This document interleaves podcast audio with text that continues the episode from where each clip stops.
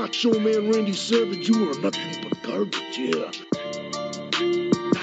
Careful you don't hurt your neck again going through those ropes.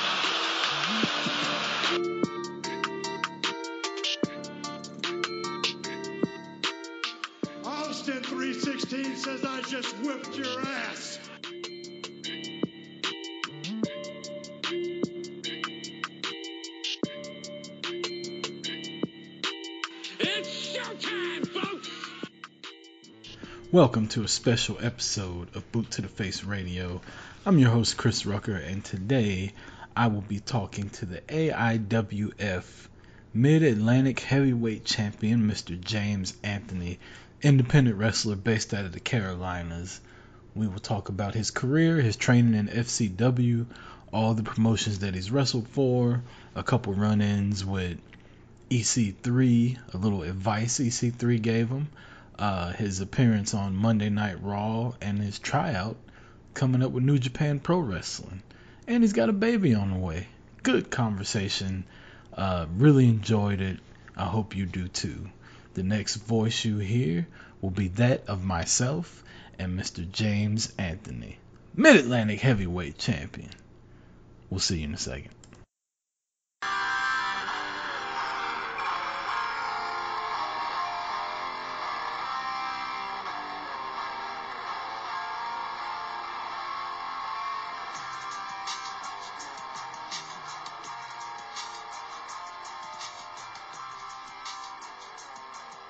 Welcome to Boot to the Face Radio. This is Chris Rucker, and I am here with a special guest, pro wrestler James Anthony. James, welcome to the show.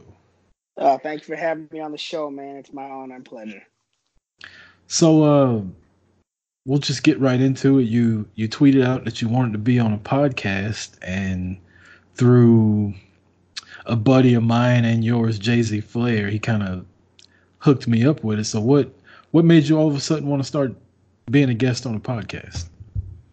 Well, I've actually been a guest on a couple of podcasts over the years, um, but that was like when I first uh, started out in the business.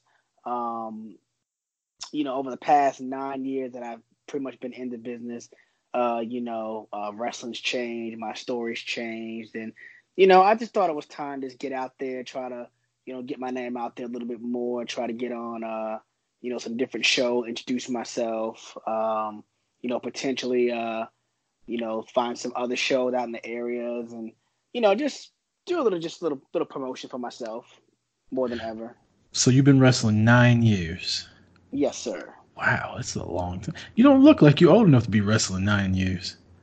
Yeah, I just turned 32 uh, back in March. Um, actually got a little boy on the way. He was supposed to be here yesterday, but Oh wow. you know, yeah, but like his daddy, he he's being stubborn and you know he's a little late. He's late. You know, I'm never on time for anything, so I guess he's letting everybody know that he's my child by coming into the world late already.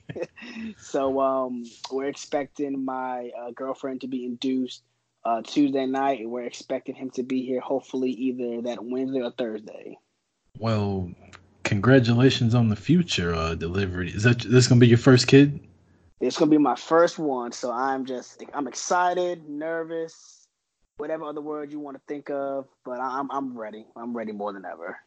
And it's a boy, so you got the boy out the way first. That's uh Little boy, yeah. So that's what we did. We got we got the boy for I got two and I had a boy first and I was like, All right, I'm done. And then, you know, God was like, Whatever. So we got Yeah, a boy and a girl. another- Yeah, we want. I, I wanted actually I wanted a girl first, um, because my family doesn't have a lot of girls in it, and it's a lot of boys. So I was hoping to be the first, the first one with a girl. Uh, because my son had a, uh, my brother, excuse me, my brother had a little boy, uh, about a year and a half ago, and I was like, all right, I'm gonna have the girl watch, and then it looked like I was gonna have a girl, but then it turned out to be a little boy. So now we're playing the game of who could have who when that we have the next kid, who's gonna have the girl. So we're gonna try to make our mother, uh, uh, uh, you know, we're gonna try to, you know, bring my uh, my mother a little a little granddaughter eventually here in the future. So that's in the Mm. plans. Well, good luck, and uh, like I said, congratulations. That's that's actually kind of the opposite of what happened with us with our little girl. She was a boy up until like a month before my wife went into labor, and we Oh, went wow. to we went to do one of those little 3D ultrasounds, and the doc the doctor was like, "So they told y'all it was a boy?" And we were like, "Yeah." She's like, "Uh." And you know, my mom started crying, her mom started crying, I started crying because I was like, "No, I wanted a boy." But uh, that's cool, man. Congratulations. thank you, Um, thank you. So nine years. Where'd you Where'd you get trained at? I started training in 2010. Um, I graduated high school in 2005. Um, you know, a lot of my friends went off to college. Um, you know, went on to have uh, big jobs with companies, and um, you know, I didn't really, you know, I didn't really have the the funds to go to college. Um, you know, I, I barely, I don't want to say I barely made it out of high school, but um, I almost failed out of my English class. Um, you know, that was something that um, you know, I got lucky by the grace of God. Uh, my English teacher, um, because I was such a good student and because uh, you know, we had such a great relationship. Um, she helped me out and she had me she let me do some extra credit work the last couple of days up to graduation that helped me out. Uh, so I always appreciated her for that. Uh, like I said, I graduated in 2005, and I just kept working at my um, my high school job, which was a local pizza inn in my town. And I went from working at nights to working in the mornings. And I just, you know, I just, you know, just went from job to job to job over the years. Um, you know, I, I hit a small depression for a while because, you know, I just wanted to do something with my life. I wanted to be something. And, you know, I've always been into wrestling since I was a little kid. You know, um, I got into wrestling uh, through thanks to my uncle. Mhm. Um, he was a big fan of Doom and WCW. You know, Ron Simmons Oh yeah, and um, uh, what was the other guy's name? I can't think of his Butch name. Reed. now. Butch Reed. yep. You know, he was a big fan of them, and uh, you know, that's how I got started in it. And then, um, you know, he got me into the WWF. Uh, my first pay per view I ever watched was Hogan and Warrior from WrestleMania six, and it was right then and there I knew I wanted to be a wrestler. And you know, I always told people I was going to be a wrestler one day. Nobody believed me, and I didn't even think it would be possible. So you know, I just went on and just you know did different things growing up. Um, you know, I was really active in my church. I used to help out around there, but I just really never, you know, I just never really was happy and satisfied. And um, I remember one day I was on the internet and I came across the FCW beginners class. And um, for those of y'all that don't know what that is, that was actually the developmental for WWE before Right. they transformed into NXT Right, right. and that was in Tampa, Florida. And I remember reading online where it said, you know, it was only for twelve hundred dollars. Uh, you paid two hundred dollars deposit, and then you paid the rest when you got there. So, you know, I went ahead and sent my two hundred in. I remember talking to Steve Keirn on the phone, and he told me that I got into the class. He was looking forward to seeing me, and you know, I uh, I had quit my job about a month prior. Um, I moved down to Tampa, Florida, and moved in with my aunt and uncle. Um, they helped me out with the rest of my money to finish the school. And, um, you know, as they say, the rest is history from there. You know, we trained from June 2010 to September 2010. And they taught you all the basics, you know, all the basic moves you would need from a hip toss to an arm drag, single leg, double leg, you know, figure four, sharpshooter, Boston crab, single leg crab. They taught you all the basic moves that you would need to start a basic wrestling match. Uh, my trainers were Steve Keirn and Norman Smiley. Oh, Uh, wow. Steve Keirn, yeah, Steve Kerman was Skinner in the WWF, and then you know Norman Smiley was the former, you know WCW Hardcore Champion. Um, and you know I got to, you know, I trained with a couple other guys that were there at that time. You know, that's when um, uh, Michael Hutter, aka EC3, that's when he was down there in developmental. Uh, Justin Gabriel was in developmental at that time. David Otunga, and you know a lot of those guys were still in developmental for WWE, and they would come in from time to time and help us out, and you know tell us you know um, some things that were going on on the main roster at the time. At that time, that's when David Otunga was uh, doing the Nexus deal, and he would come in there and talk to us and tell us you know how different the main roster was from the developmental you know how much more work it is and how much more stressful it is because you know they're on TV time and everything has to be done just right. Everything has to be done at a certain time. So he would come in there and give us some of his knowledge. Um, so like I said, for three months you trained, you learned the basics. on your last night, you put on a class, or well, not a class, you put on a show for your friends and family. They can come and see what you've learned, and you, know, you put on a match, and they record it, and you get a copy of it. I still actually have that copy. Uh, I was just about house. to ask that. Oh yeah, yeah, I got that. It's in my dad's. Um, it's in my dad's uh, safe. Actually, to be honest, um, you know, I want to keep it, hold on to it for my son when he gets a little older. I can show him how I got started and everything. So that's, that's cool. something I've always I've always held on to. Um, pretty much from there, you know, um, once you graduate from the class, you, you know, I remember I asked Steve, you know, hey, where do we go from here? And he said, you go out, you find different independent shows. You go out there, you learn, you make mistakes, you learn from those mistakes, learn from the vets that are out there. Just go out there and just remember everything I taught you. And, you know, he said, hopefully one day you'll end up back here or you'll end up, you know, somewhere else. So that's what I did for two and a half years. I stayed in the Florida area. I got on a couple of different Florida shows. Um, you know, I got to work with um, guys like Michael Tarver, who was in WWE on Nexus. Mm-hmm. Um, I got to be in locker rooms with guys like Jay Lethal and Roderick Strong before they got signed to Ring of Honor. I got to be in locker rooms with guys like New Jack and Brian Knobbs, and uh, I got to meet Hulk Hogan and Jimmy Hart a couple of times. Um, you know, it, it was a really fun experience being out in Florida. Um, you know, I, I, like I said, I was only out in Florida for two years because at that time, from 2010 to around 2012, you know, a lot of guys had gotten released from the companies. Like, for instance, Michael Tarver, he had gotten released from WWE. Jay Lethal, he had left TNA and he was on the verge of signing with Ring of Honor. Roger Strong was on the verge of signing with Ring of Honor. Um, you know, you had uh, uh, Eric Bischoff's son Garrett, he was on the verge of signing with Ring of uh, um, TNA because he was doing that whole Aces and Eight angle. Mm-hmm. Um, I was on shows with uh, West um, with Gerald Briscoe's son Wes Briscoe. You know, who was also with he was also at, at one time he was signed to FCW, and then he went on to TNA for a while. So at that time, you know, the state of Florida was starting to become a clutter state because WWE was there, TNA was really hot at Universal Studio TNA. And the one show that I worked at, FUW, you know, um, a lot of those guys were starting to come there. And a lot of the younger guys like myself were getting uh, like pushed to the side. And, you know, we were being told, hey, if you guys come out, that's cool, but you might not have a spot you might not be able to get on the show because we're going to push some of these bigger guys because they still have the opportunity to get signed. They still got the opportunity to get looked at, and we need to keep their faces fresh and you know, you know, keep them uh, visible. And you know, only being at that time two years in, you know, I kind of realized that you know if I really, you know, you know, being at that show was good, but I felt like personally you know, if I really want to get my name out there, if I really want to be seen, maybe it's time for a change of scenery.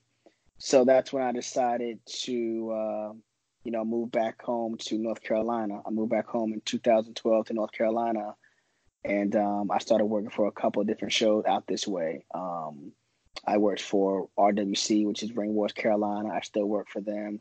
I was working for a show up in uh, Kinston, North Carolina, called uh, Universal Wrestling Council. That was headed up by um, Donnie Steamboat. Um, Donnie Steamboat passed away about a year ago from leukemia.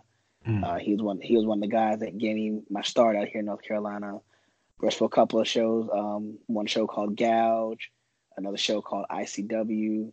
Um, just different shows out this way that um, you know helped me get started and you know helped me uh, break into the North Carolina scene when I got back out here in 2012. Now, how long was it, um, backing up a little bit, from the time you finished your three month training at FCW until you got booked in your first match? Um, you know, the first question that we asked after we got done training, we did that last show was, where do we go from here? What do we do? And like I said, Steve was like, go out there and try to make a name for yourself. And I remember um, one of the referees that was there said that his buddy had a show that we could get on to get some experience. Mm-hmm. So myself, one of the other guys that I trained with, and two of the other guys that had experience, we all decided that we were going to go out to that show. So that Sunday, we went out to the show. The guy gave us the address, and it was about an hour away from where we lived, and it was in Zephyrhills, Florida. And we're driving and driving and driving, and we're starting to realize that there's no more town. It's mostly just houses. So, you know, I didn't really know what was going on, but the two guys that were with us who have been wrestling, you know, four or five years longer than we have, they kind of knew what we were about to walk into. So we ended up turning down this road, and the show ended up actually being in somebody's front yard. Oh, wow. Uh, it a, yeah, it was a guy that him and his buddies had a ring set up in the middle of their yard. Um, they put on a show for the local neighborhood every two weeks. Um, they would have the neighbors come out and it would be free of charge because it was in his yard. And, you know, it was pretty much a legit backyard show. And at that time, I didn't know what that was. So for me, I was just like, oh, well, it's a wrestling ring. I get to wrestle. It's cool. But as the months went on, because I did that show for about a good, I want to say four or five months. And I remember I would post up pictures and I would post up matches and I remember one time um, Michael Hutter, uh, like I said, EC3, uh, he inboxed me one time on Facebook and was like, "Hey man, I just want to fair warn you. You know, I know you're still new to the business, but you know this is not the type of show that you want to be on. You know, mm-hmm. if you're going to mm-hmm. be on a show, find a show that's in a building, find a show that's going to pay you. This is what we would call backyard wrestling. You can look at these guys and tell they're not proper, they're not properly trained they just do this just to do this, and you don't want to get hurt wrestling at a show like this. And on top of that, nobody will ever take you seriously. He said, "I was yeah, yeah." He I was about to ask how safe you felt doing that, and how how much better were you really getting wrestling in somebody's front yard like that? That that was about to be my next question, so I'm glad you got to that. Well, you know, like I said, only being a couple of months in the business, you know, right, I didn't know any right. better. You know, so I was really glad somebody like that, um, you know, came and and took the time to say, "Hey, man, this is not, you know, um, a place you should be going to. You should be going to an actual building with actual fans that are going to pay to see you and get to know you." And like I said, we did that show for about a couple of months, and then me and my friend Wayne, who trained with me also, um, we decided we were just gonna just break away from this place. And you know, the guys were kind of upset because they felt like, you know, how come you guys are leaving? You know, we kind of gave you your start. We were like, well, you know, this is not a hobby. This is the hobby to you guys. You guys aren't trying to go no further in the business. This is what we want to do for a living. So they didn't really didn't understand it, you know. But I do still keep in contact with a lot of those guys out there. Mm-hmm. But um, like I said, yeah, I actually had my first actual wrestling match yet in somebody's front yard and then luckily for me, somebody came along and gave me the proper guidance and told me, hey, man, get away from that and start doing this type of stuff. So I've always been grateful to uh, Michael Hutter for always reaching out and, um, you know, give me those kind words of encouragement. So, what was your first actual paid wrestling match? What uh, what company did you work for for that? I had actually hooked up with two guys by the name of uh, D'Lo Jordan and Wayne Wonder. Um, I met them at a show after I had stopped doing the outside show. I met them at this one show called DWI, Definitive Wrestling Institute. And that show ran on Sundays every two weeks. And we got on there because we actually made some connections from the outside show. The one guy that wrestled there sometimes, he actually started the other show. So oh, wow. he actually ran he ran a show inside of a flea market. So that was my first um, actual. I guess you could say that would have been my actual first match. My first paid match didn't come until I started wrestling for this place called FUW. That was the place where, like I said, you know, guys like Michael Tarver and um, you know Jay Leith and all of them were coming. And my first, we, we got in contact with the guy that ran FUW because me and my friend Wayne, we went to Brian Knobbs' school. Brian Knobbs had seen us at the FCW beginners class, and he wanted us to come out and do a training at his show at his school one Saturday from like ten to four. So we went out there and we trained and we showed him everything that we learned from FCW. That's the day that I met Hulk Hogan and Jimmy Hart. Um, we did a couple of things in front of them. We actually got to be in a commercial that they were shooting that day, so mm. that was pretty cool.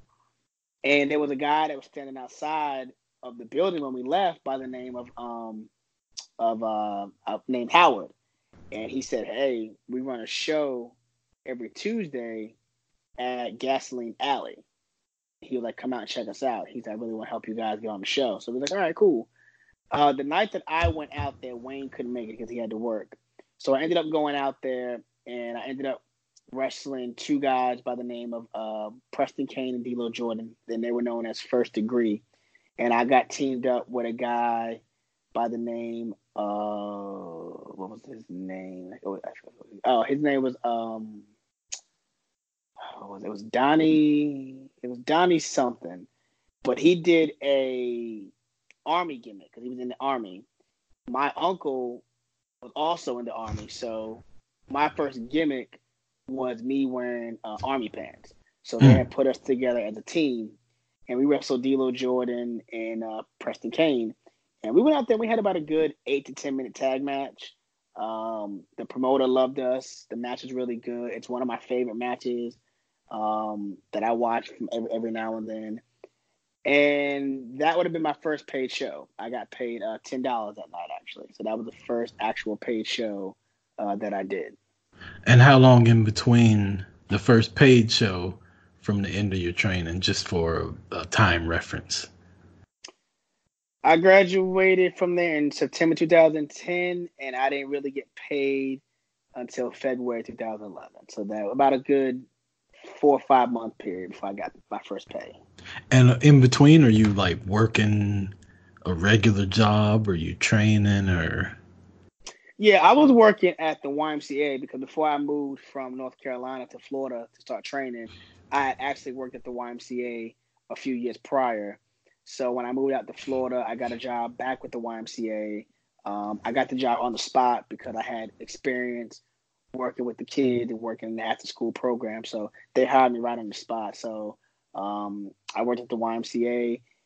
And as far as training went, I really wasn't training. There was one show that I went to start training at every Friday because the show ran every Friday. And we would get there early and we would train with them.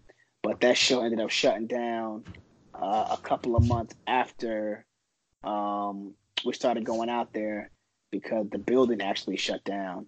So we didn't really have anywhere to train um, after that.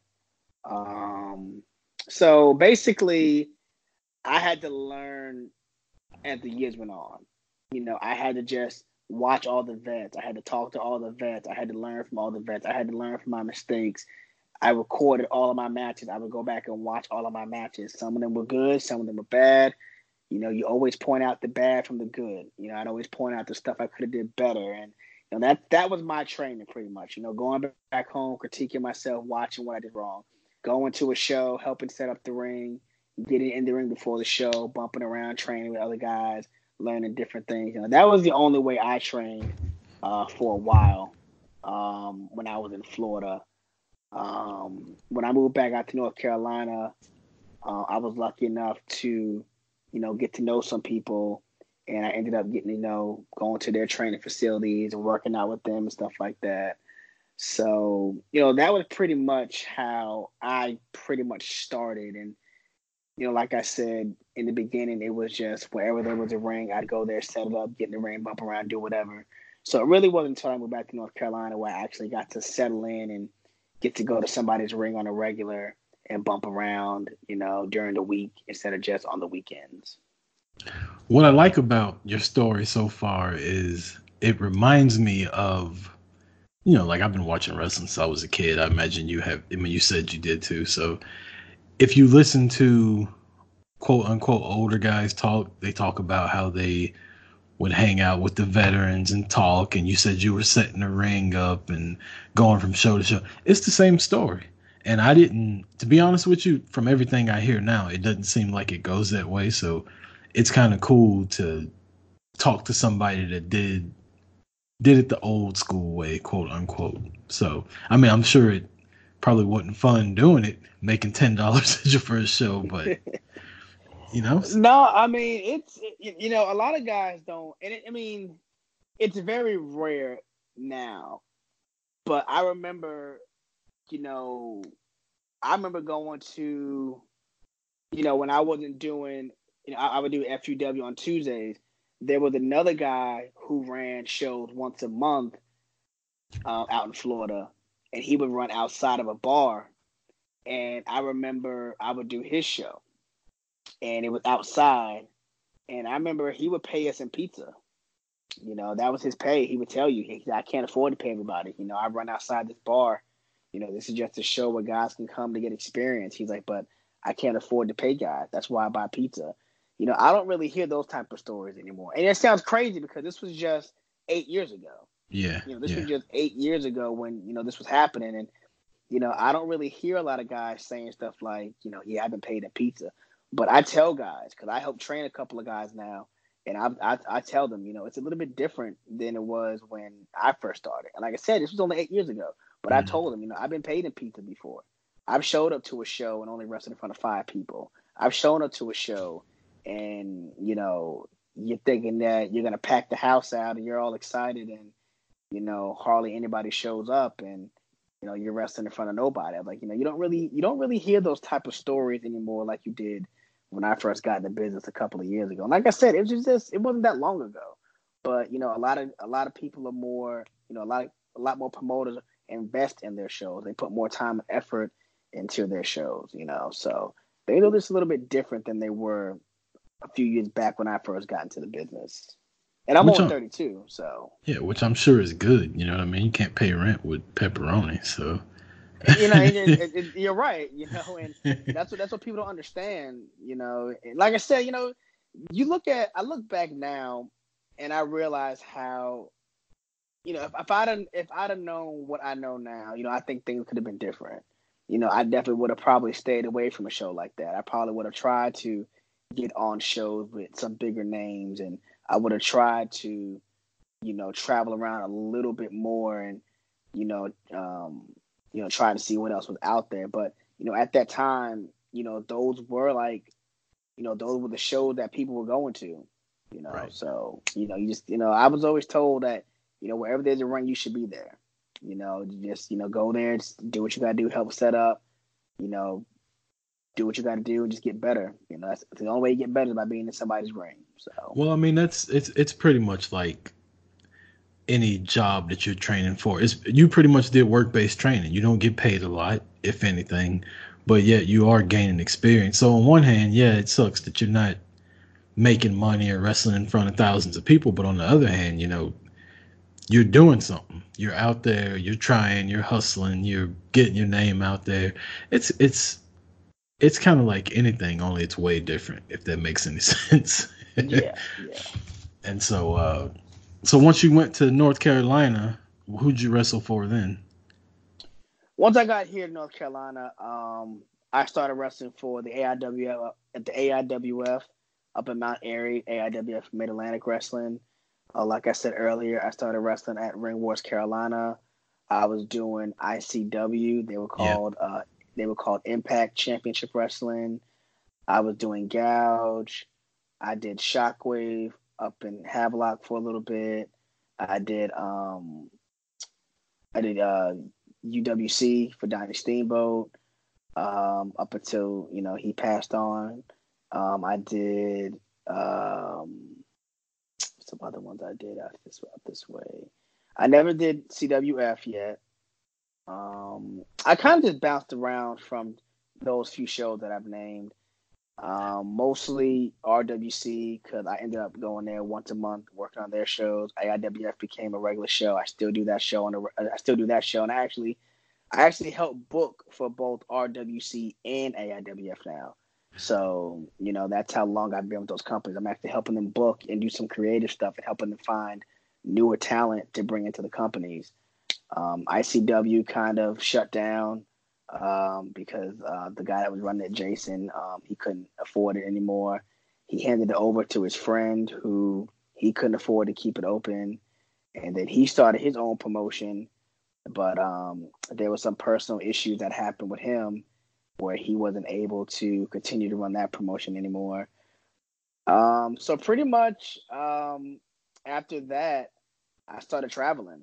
You know, I started traveling to you know Florida. I started traveling to Georgia, Tennessee, mm. um, Virginia, West Virginia, uh, South Carolina. You know, um, I hooked up with Victor Andrews. You probably know Victor Andrews.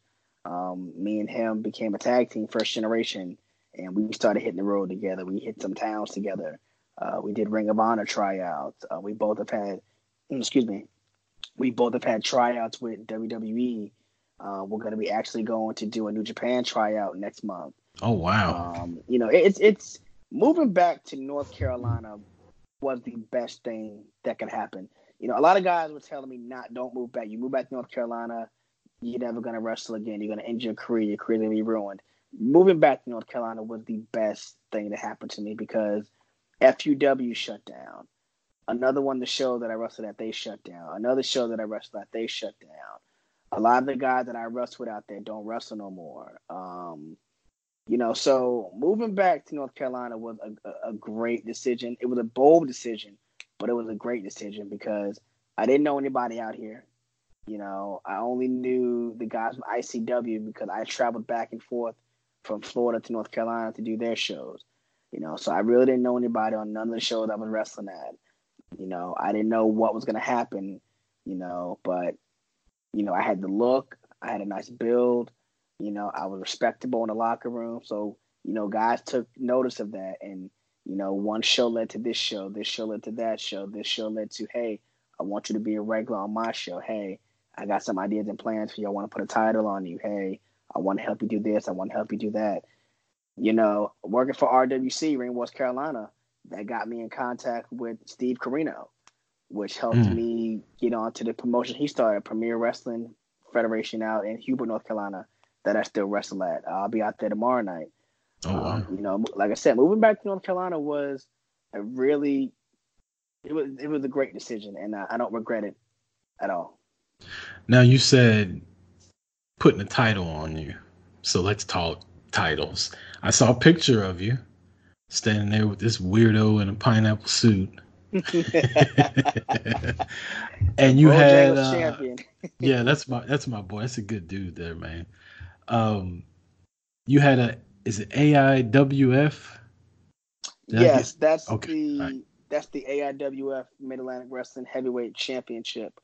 Um, I actually won that back a couple of months ago. They have their own version of uh, Money in the Bank, um, oh. but they call it Money in the Piggy Bank.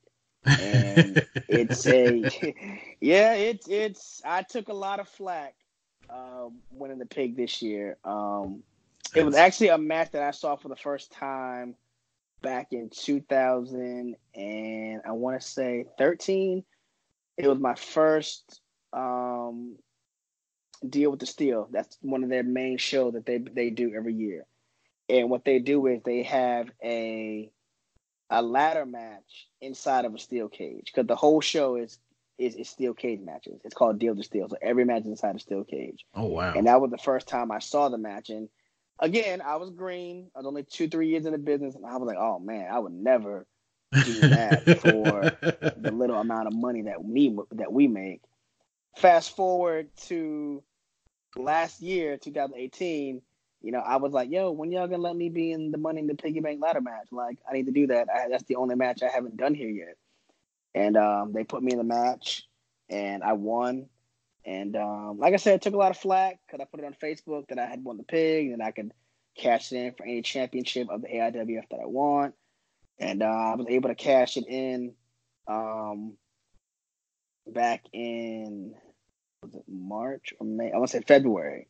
I cashed it back in in February. Wait, and wait, I became wait. champion. So are you the are you the world champion now? I am.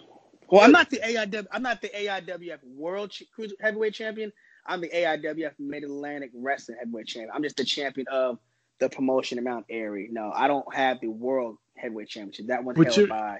You're the champion of of the of the promotion that you're at right now, basically. Yes. Yes. Okay. So you're supposed to lead with that. Like when I introduce you, I'm supposed to introduce you as the champion of AIWF. you know what I mean? Like I didn't realize I was on the on the line with a champ right now. No, bro, you are fine. It's all good. It's all good, man. Um, that's fantastic. Yeah. So how many how many titles have you won? Do you keep count, or do you just not even? Is it not a big deal to you? Because to me, I'd be like, okay, I won this title. I've got this one. I'd have pictures up everywhere. In the beginning, you know, when I first got into the business, uh, my first title was a well, if we're gonna be realistic, if, you know, I, I don't want to, you know, I, I don't when we when we put this up, I, you never know who might listen. Mm-hmm. So I'll be, I'm gonna, I'm gonna be honest. My first title was actually from the Backyard Show.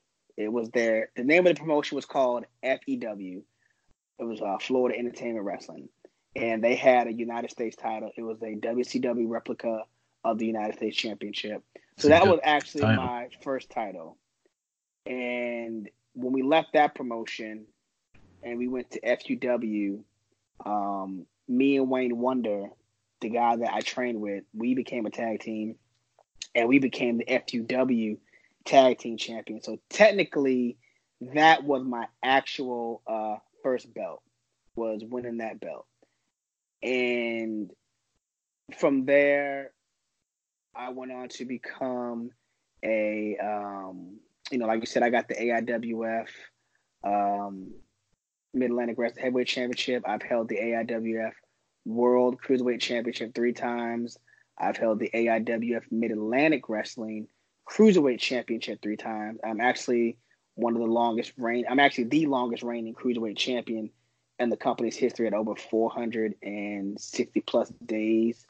Um, I've won the RWC Tag Team No Limits and Heavyweight Championship. Um, I've won the.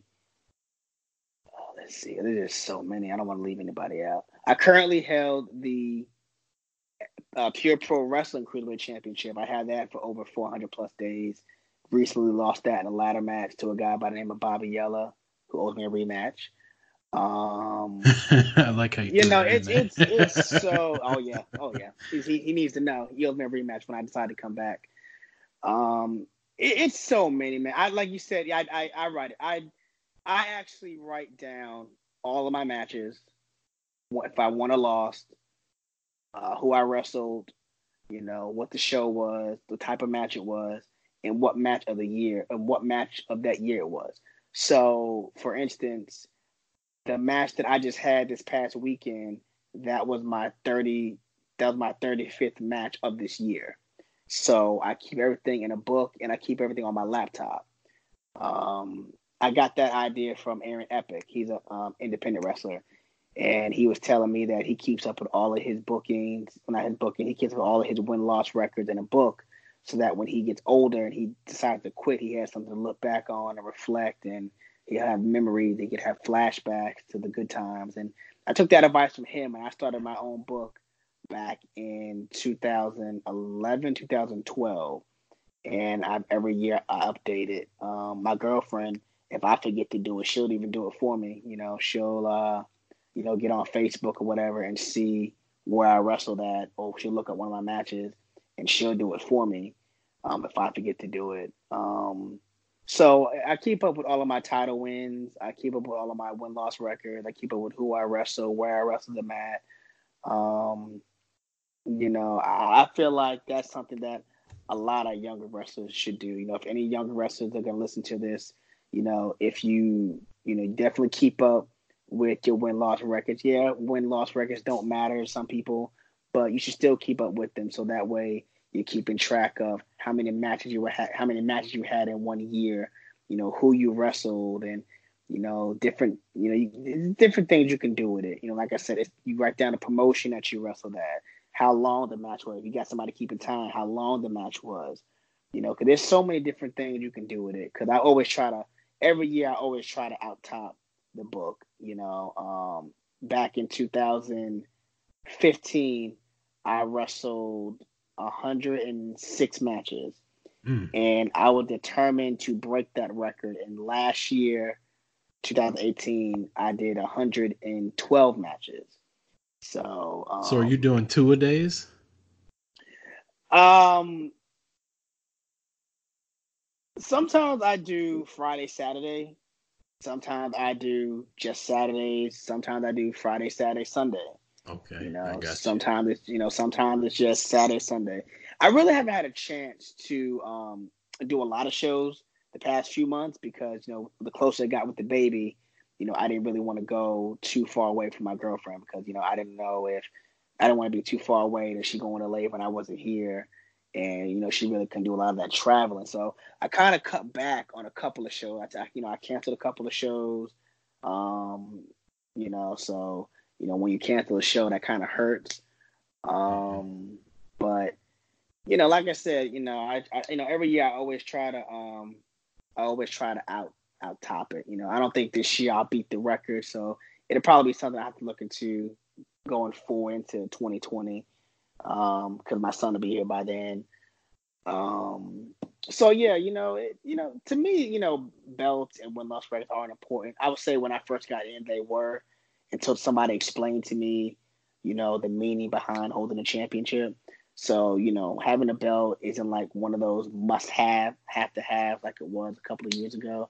But you know, they're they're they're great accomplishments because I look at them as rewards from the promoter. You know, Right. he's putting it on you because hey, I'm bringing you in money, or you're a good heel, you're a good face, or you know, hey, you know, I want you to take my belt out there and defend it, and you know, make it mean something. So that's how I look at championships on the um the independent circuit. I like it. So you so so far this year you're basically two two matches a week. You said you've done 32, is that what you said? I've done 32 to 35 matches so far just this year alone. That's a that's a lot of it's a lot of matches already. Uh, are you ex- yeah, it, it, Are- it gets it gets tiring, but I mean, I wouldn't trade it for nothing in the world, man. Now are you exclusive to any promotion or you just you you work wherever you can work that weekend? I um, you know, I work wherever I can, but you know, like I said, RWC, uh, I help do booking and creative for them, so I'm there every month. They run once a month, the first Saturday of each month, so I try to be there. AIWF Mid Atlantic, they run every third Saturday of the month, so I always try to, you know, keep my schedule open, open. And then with me being the champion right now, I definitely try to keep it open for them. Mm-hmm. Um, there's a couple of other shows that I try to do on a regular. That when they have a show, I try to go out there. Um, you know, I got a couple of promotions in Tennessee that you know I try to get on on a regular basis. There's shows out here in North Carolina that I try to get on on a regular. There's shows up north that I try to get on when I can. Um, you know, I like to I like to travel around a lot. I don't really like to stay in one place. You know, I want to try to get my name out there as much as possible. Um, I actually today, actually, I just went and did my physical so I can get my Kentucky license because I got a couple of shows in Kentucky that want to get me out there. Um, yeah, I got some shows in Kansas City that want to get me out in Kansas City. I got a guy in Washington State that wants me to come do his show. He runs on Sundays. Oh wow, So that's trying, yeah. So we're side. trying to figure out a way to get me out there. Um, you know, you you pretty much just try to go where you where you can, but a lot of guys will eventually pick up a show that they'll call their home promotion, and they'll Mhm. be at that show on a regular, and you know they'll try to be at that show as much as possible. Um, you know, for me, I tell people, you know, hey, this is my regulars. These are my regulars. You know, I got to be here, but you know, I'm looking for a couple of pickup shows because I don't have nothing for this day. Do you know somewhere I could go? Did you know, like, or you know, let's say I, let's say I have a show in Tennessee on a Saturday. You know, I might hit up somebody and say, "Hey, do you know any place that's running Friday in this part of Tennessee or that part of Tennessee? Because I got to be out here Saturday. I kind of want to come early so that way I'm not rushing to get out here the day of." And you know, a lot of guys will help you find some connections. They'll either try to help you find something in the state, or they'll try to help you find something maybe the next state over or the next town over, where it's not too far if you were for far you for to travel. So you know, um, it, it's you know it can be frustrating, it can be tiring. Um, the, I think the most frustrating part is you know trying to find a show because you know it, it's easy to get on a show, but it's hard to find a show that you actually like and want to stay at and enjoy. You know, that's like that to me. That's kind of the hard part. Just trying to find that one place or one show for you to you know, you know, get comfortable and get settled in at. Now, when you're working multiple shows, multiple promotions uh, at one time, is it complicated to to figure out what character you're gonna be when you're you're not in the normal storyline of that promotion? You know what I mean? You're just there for that show. So, how hard is that? How hard is it to basically get in where you fit in on the show? Well, if I hit up a promoter or the promoter hits me up, I'll ask him, you know, hey man, what do you want me to do? And he'll say, what do you want to be? And I'll tell him, yeah, you know, you're bringing me in. Whatever you need me to do, I'll do it. So he can turn around. He might turn around and say, all right, I want to make you a, a heel and I want you to face my top baby face. And that baby face might be their champion. He says, I'm going to put you in the main event against my champion because I want you to make him look good. No problem. Uh, you might get a promoter that says, I want you to be the face. I want you to come in and wrestle my top heel. He's the champion. Or this is my top heel. I want you to wrestle him um, because I know you guys are going to have a good match. Um, prime example, I was in Tennessee about two weeks ago, and um, the one guy, the show that I wrestled at, the guy had been trying to get me out there for like two years because I came out there and did a show for him one time, but it was um, it wasn't his regular show. And what happened was he didn't really have a good crowd. He maybe had a crowd of like 20, 30 people. And he loved my heel work. And he was like, We got to get you back out here. And I thought that the show had actually shut down because I never heard back from the guy. But what happened was I forgot what the guy's name was and what the promotion was. And we got back in contact somehow uh, recently and he was like, "When you gonna?" You know, he hit me up. He was like, "Hey man, when you gonna come back to my show?" And I said, "Oh, I thought you had shut down." He said, "Oh no, no, no." He's like, "We run every Friday." So I was like, "Well, let's do this date." So I went out there a couple of weeks ago, and I wasn't expecting, you know, to to go over or, or, or to win. And I remember he pulled me outside, and he was like, "Hey, I want you to wrestle this guy. I'm gonna put you over because we're working a story." And I remember I turned him. I was like, "Are you sure that's what you want me to do?" He was like, "Yeah." He's like working a story with this guy, and the story is um, he's trying to get a championship match, but the thing is, he's got to get through the guys that the so and so is bringing in. So it was kind of like I was coming in as part of the other guy's team. So it was like the guy was paying me for the night to come in and take this guy out and we advertised it as champion versus champion because I'm the AIWF Mid Atlantic Heavyweight Champion. He was the SWF United States Champion. And what they did was they had the guy that's their heavyweight champion. He was the guest referee. He cheated to help me win, and that's how it. we did the. I love and it. How, and, and that's how we did the story. And like I said, I was just in shock because I was like, "Are you sure you want me to pin your champion? Like, this is a guy that's gonna be here next week and the week after next. I'm just coming tonight because, you know, I had an open spot. And he was like, no, this is this is the story we're gonna build.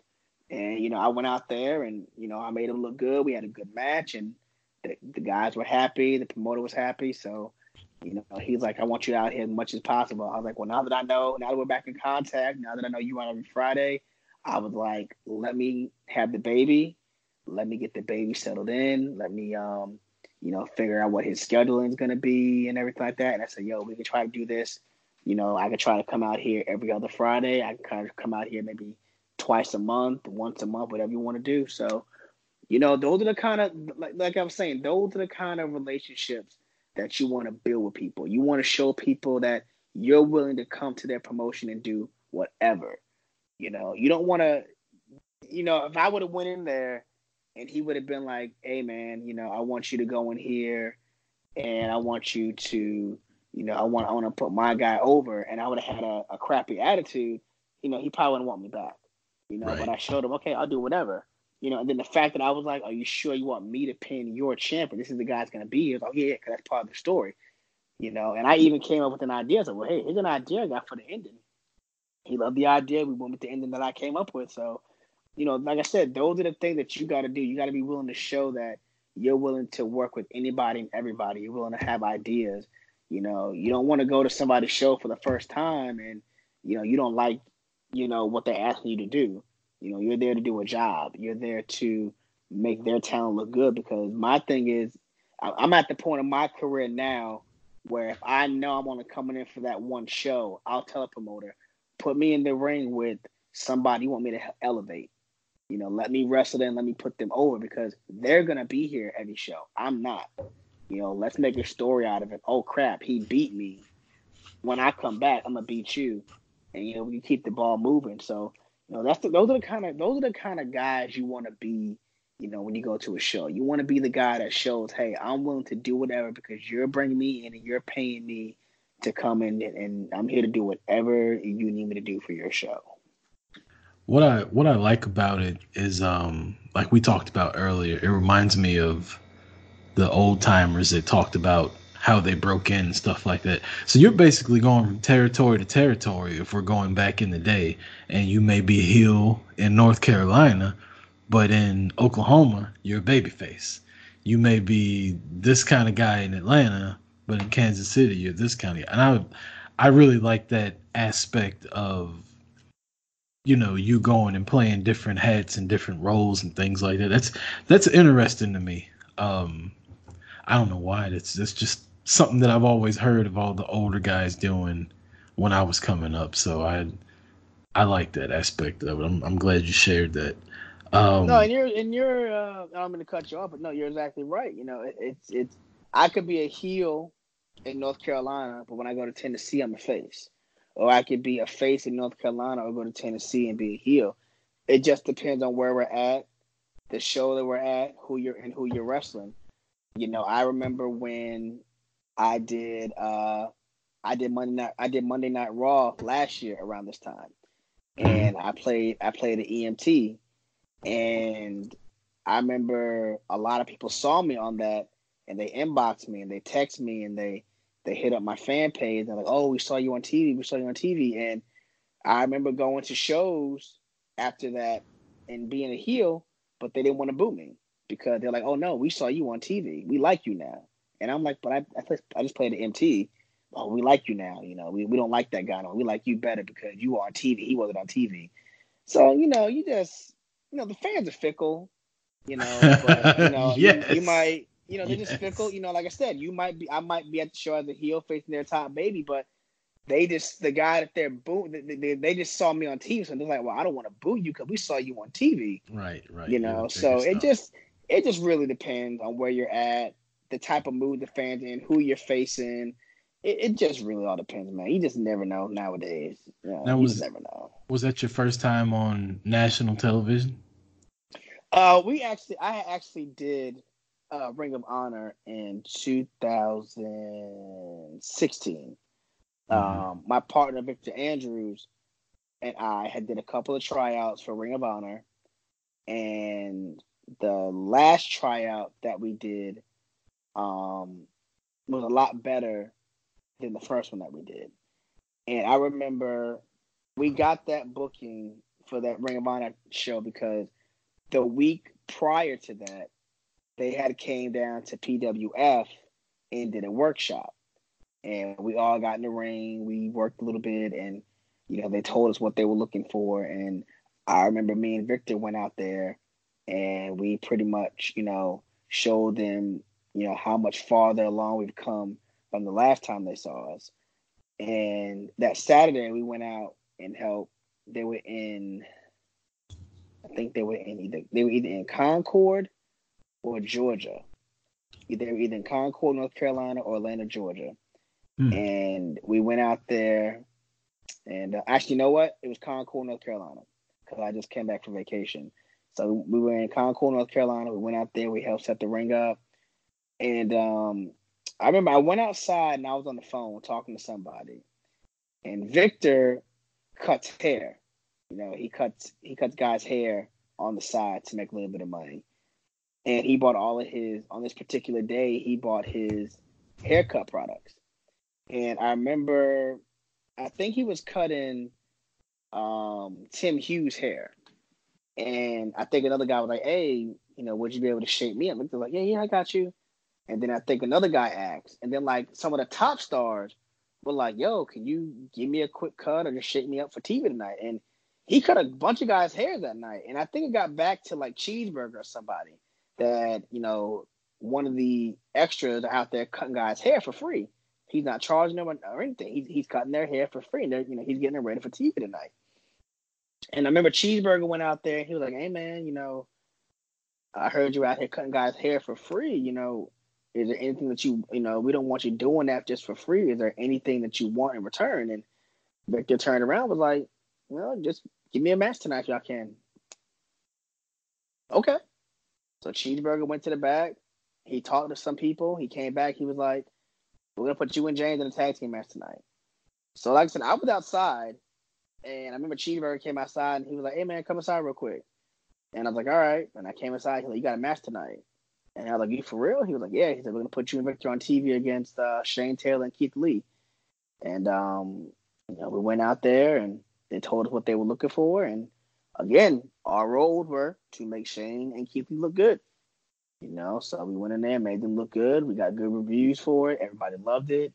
Um, I think there was a couple of people from North Carolina that came to the show that saw us at the show, and we were all over the internet that night. That we made our Ring of Honor debuts, or that Ring of Honor had signed us, but we didn't get signed. We just had a little small little match on TV, and um, you know the rest. It went from there. You know, I think Victor went back and had a couple of matches. I think, I think he did a weekend loop with them in Florida. He did some dark matches with them.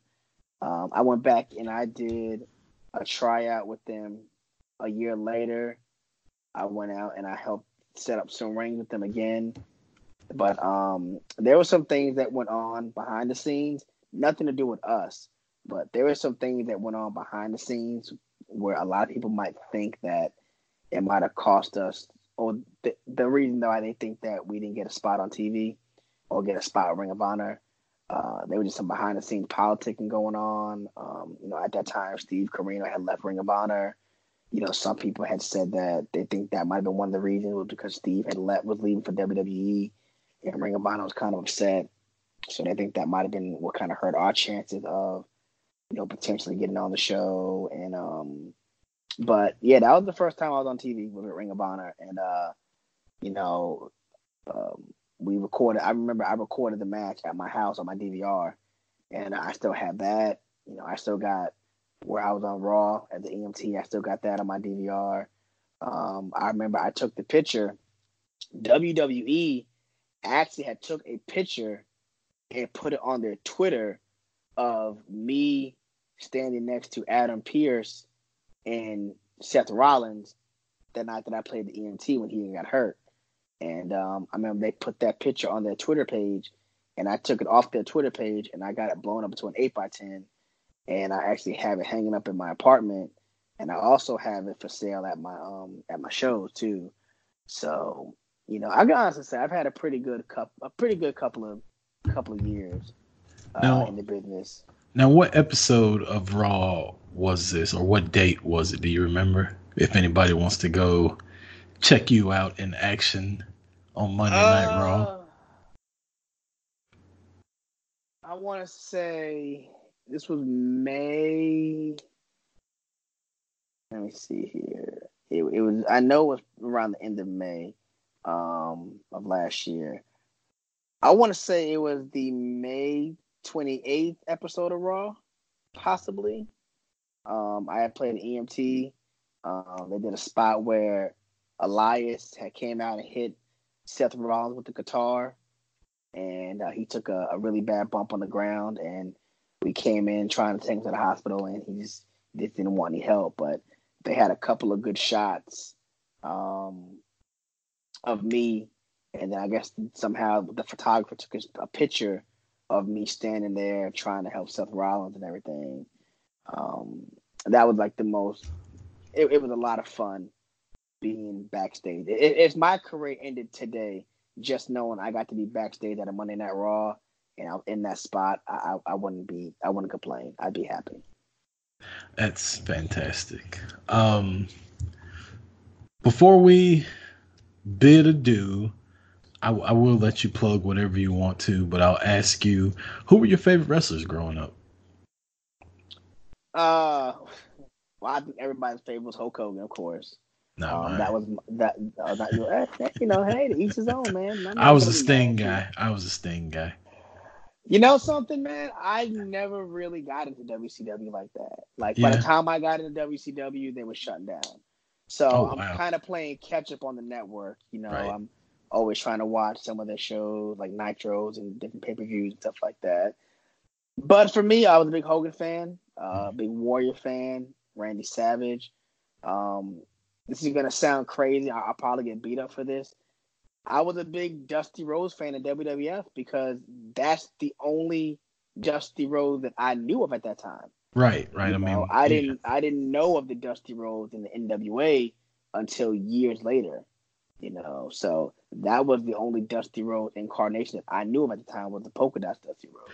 You know, I'm, So I'm gonna tell you. I'm gonna tell you a story real quick. So my wife watches. Uh, you know, she was in the How I Met Your Mother real bad, and she was watching the finale, and she's sitting there crying, and I'm just like, you know, not affected by it whatsoever. And she's like, "You're such a heartless person." I'm like, look, the last time I cried over a TV show, the Million Dollar Man paid Sapphire to turn on Dusty Rhodes. That was the last time I can remember crying. So I I love Dusty Rhodes and the polka dots in WWF. So if anybody's mad at you for that, then they they're gonna have to see both of us on that one because I love Oh, it too. Um, I was a big Demolition fan. I wasn't a big Legion of Doom fan. I was a big Demolition fan. Uh, Bret Hart fan.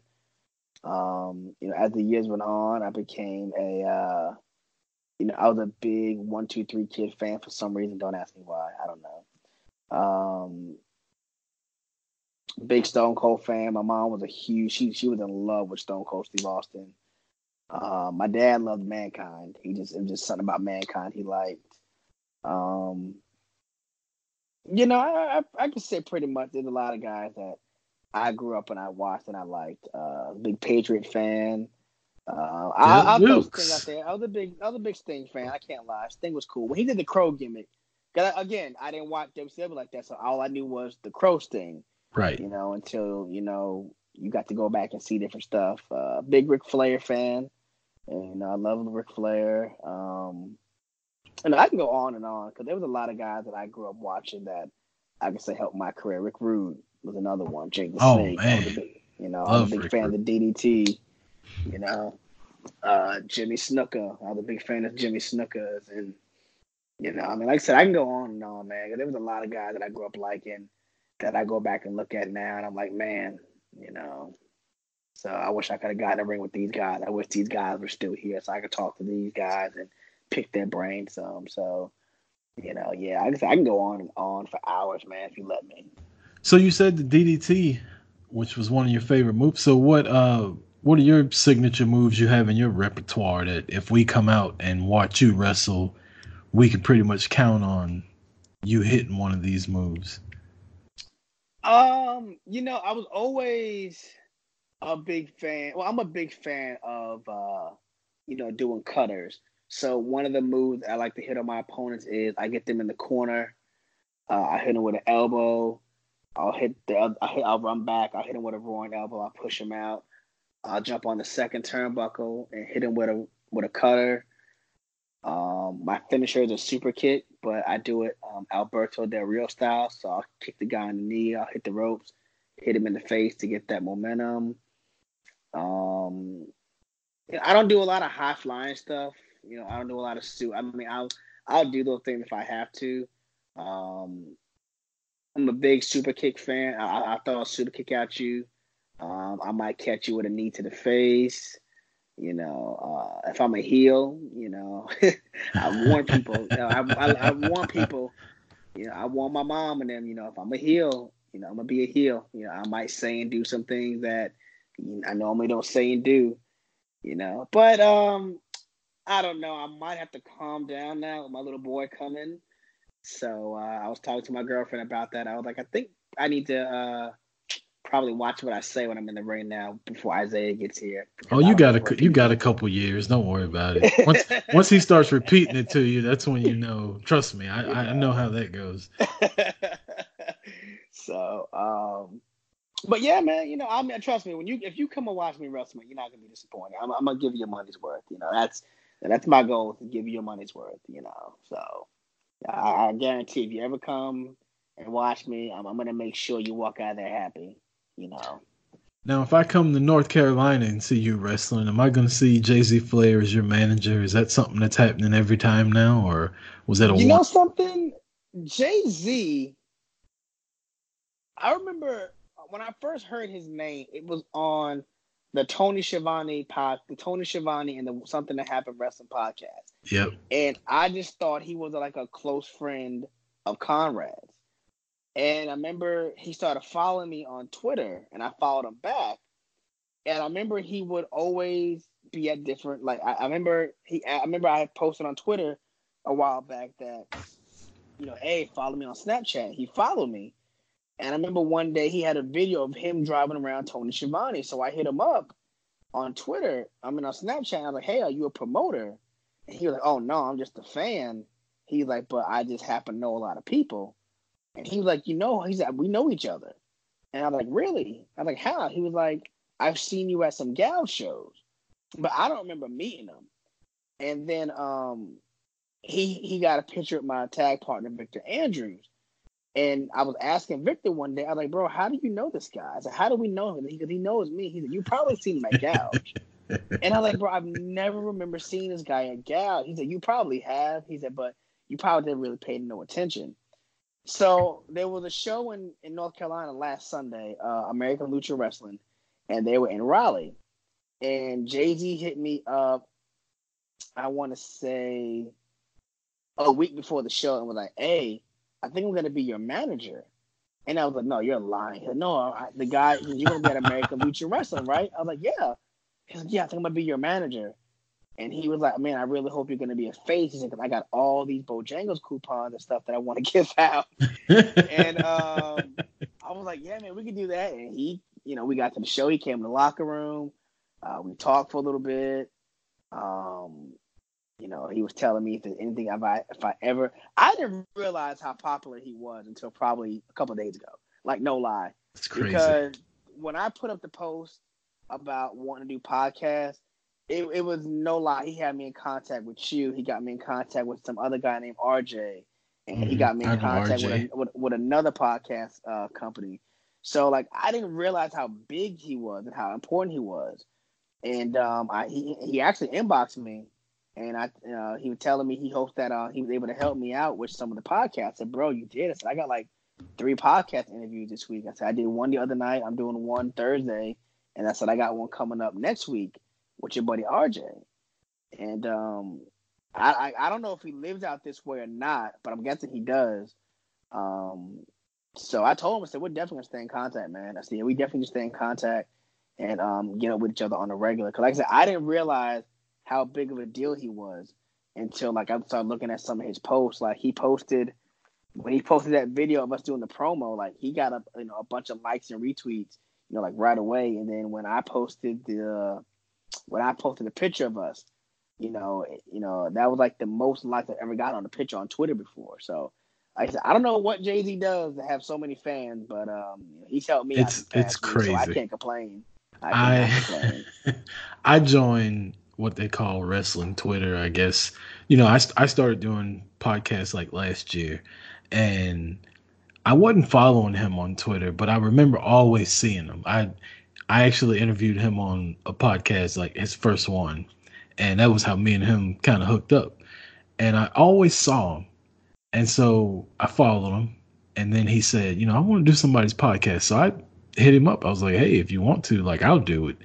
And we talked for about 10, 15 minutes before we did the interview and kind of hit it off. So I met him at Starrcast and then I saw him in New York for WrestleMania this year.